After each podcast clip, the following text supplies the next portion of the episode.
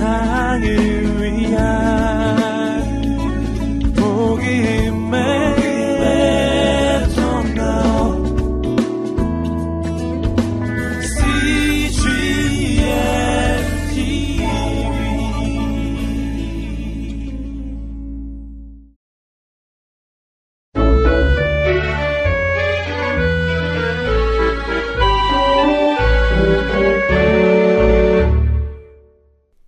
23일 출애굽기 36장부터 40장 말씀입니다. 36. 온 힘을 다해 완성한 성막. 출애굽기 36장부터 40장. 이스라엘 민족은 시내산 옆에 아주 오랫동안 머물렀단다. 그곳에서 왜 그렇게 오래 있었을까? 약속의 땅 가나안까지 가려면 아직도 갈 길이 먼데 말이야. 맞아. 가나안까지 가려면 아직도 많이 가야 해. 그렇지만 이스라엘 사람들은 하나님께서 시키신 일을 해야 했어. 어떤 좋은 것을 만들어야 했는데 그 일이 더 급하고 중요했단다.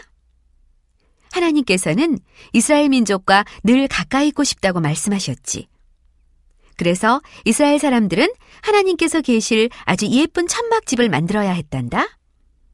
그것은 평범한 천막이 아니라 아주 특별한 천막이었지. 이 천막을 성막이라고 불렀단다.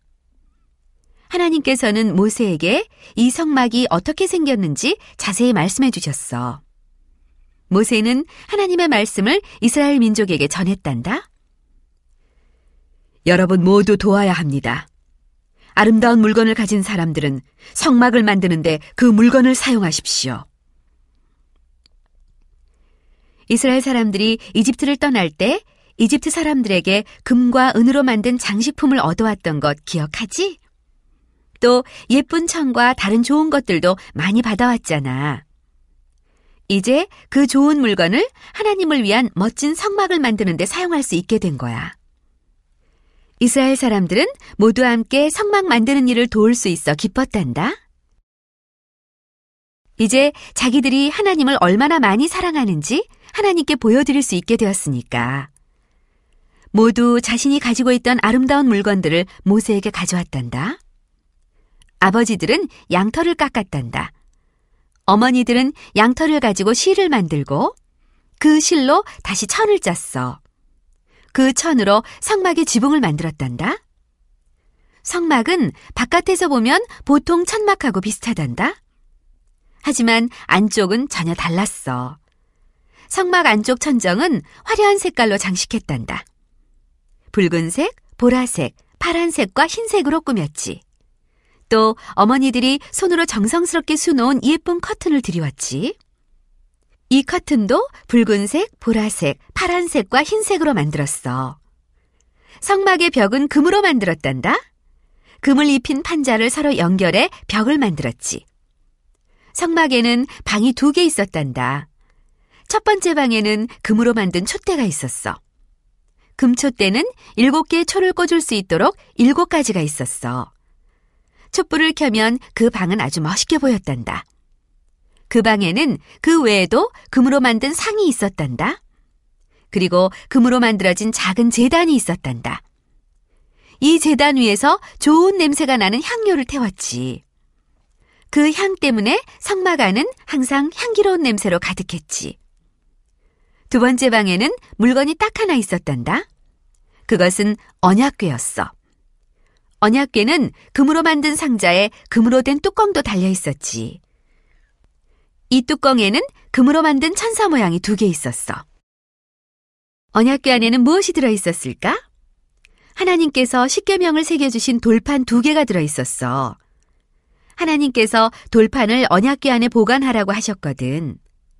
모세는 널쩍한 돌판 두 개를 언약궤 안에 넣었지. 금으로 만들어진 성막이 얼마나 아름다운지 상상할 수 있겠니? 그런데 성막 안에 누구든지 들어갈 수 있었을까? 아니야. 성막 안에는 아무나 함부로 들어갈 수 없어.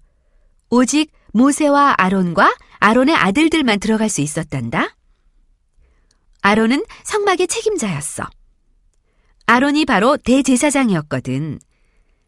대제사장이 된 아론은 진짜로 멋있는 옷을 입었지. 이 옷도 붉은색, 보라색, 파란색과 흰색으로 예쁘게 술을 놓은 옷이었단다. 물론 금색 실로 수도 놓았지. 아론의 옷 가슴 부분에는 12개의 아름다운 돌을 달았단다. 보석 12개를 달아놓은 거야. 그리고 아론이 입은 겉옷 끝자락에는 금으로 만든 작은 방울을 달았단다. 그래서 아론이 걸어갈 때면 그 방울들이 딸랑딸랑 소리를 냈어. 아론의 아들들은 성막에서 아론을 도왔단다. 아론의 아들들은 제사장이었어. 아론은 대제사장이고 그 아들들은 그냥 제사장이었지. 제사장은 아론처럼 그렇게 멋진 옷을 입지는 않았어. 제사장은 그냥 흰색 옷을 입었단다. 성막 바로 앞에는 둥근 물두멍이 있었어. 이 물두멍은 금으로 만들지 않고 구리로 만들었단다. 이 물두멍 안에는 물이 들어 있었지. 이 물은 마시는 물이 아니고 몸을 씻기 위한 물이었어. 대제사장이나 제사장들은 성막에 들어가기 전에 물두멍에 있는 물로 손과 발을 씻었단다. 사막에는 모래가 많아서 손과 발이 금방 더러워지잖아. 더구나 이스라엘 사람들은 샌들을 신었으니 발이 금세 더러워지겠지? 그래서 성막에 들어가기 전에는 반드시 물두멍에 있는 물로 손과 발을 깨끗이 씻도록 했어. 성막 앞에는 구리로 만든 물건이 하나 더 있었단다. 그것은 큰 재단이었어. 이 재단은 제사장이 양과 소를 잡아 하나님께 제물로 바치는 곳이란다. 예전에 아브라함은 큰 돌을 쌓아서 재단을 만들었지. 돌로 재단을 만들고 그 위에 나뭇가지를 올려놓아. 그리고 양을 잡아 나뭇가지 위에 올려놓지.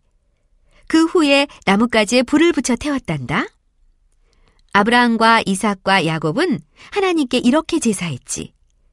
이제 하나님을 위한 아름다운 성막을 만들면서 제사를 드릴 멋진 재단도 만들어야겠지? 하나님께서는 멋진 재단을 만들라고 하셨단다. 성막이나 재단 가까이에 누구든지 그냥 들어갈 수 있을까?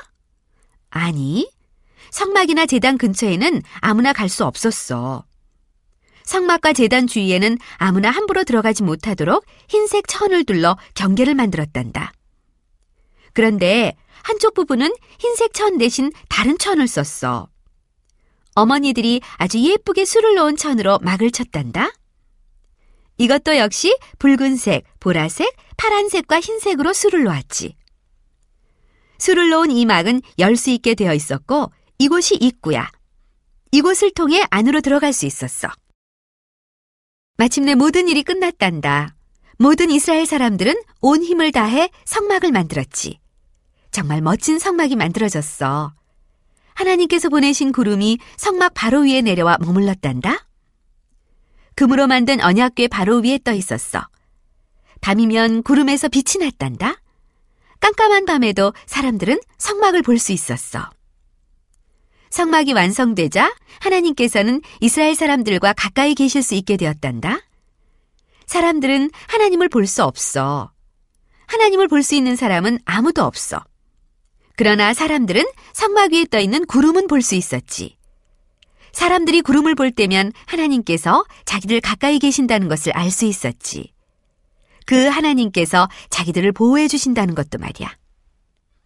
이 이야기는 약간 어렵지? 그렇지?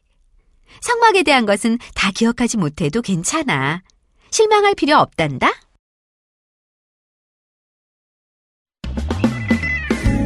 온 세상을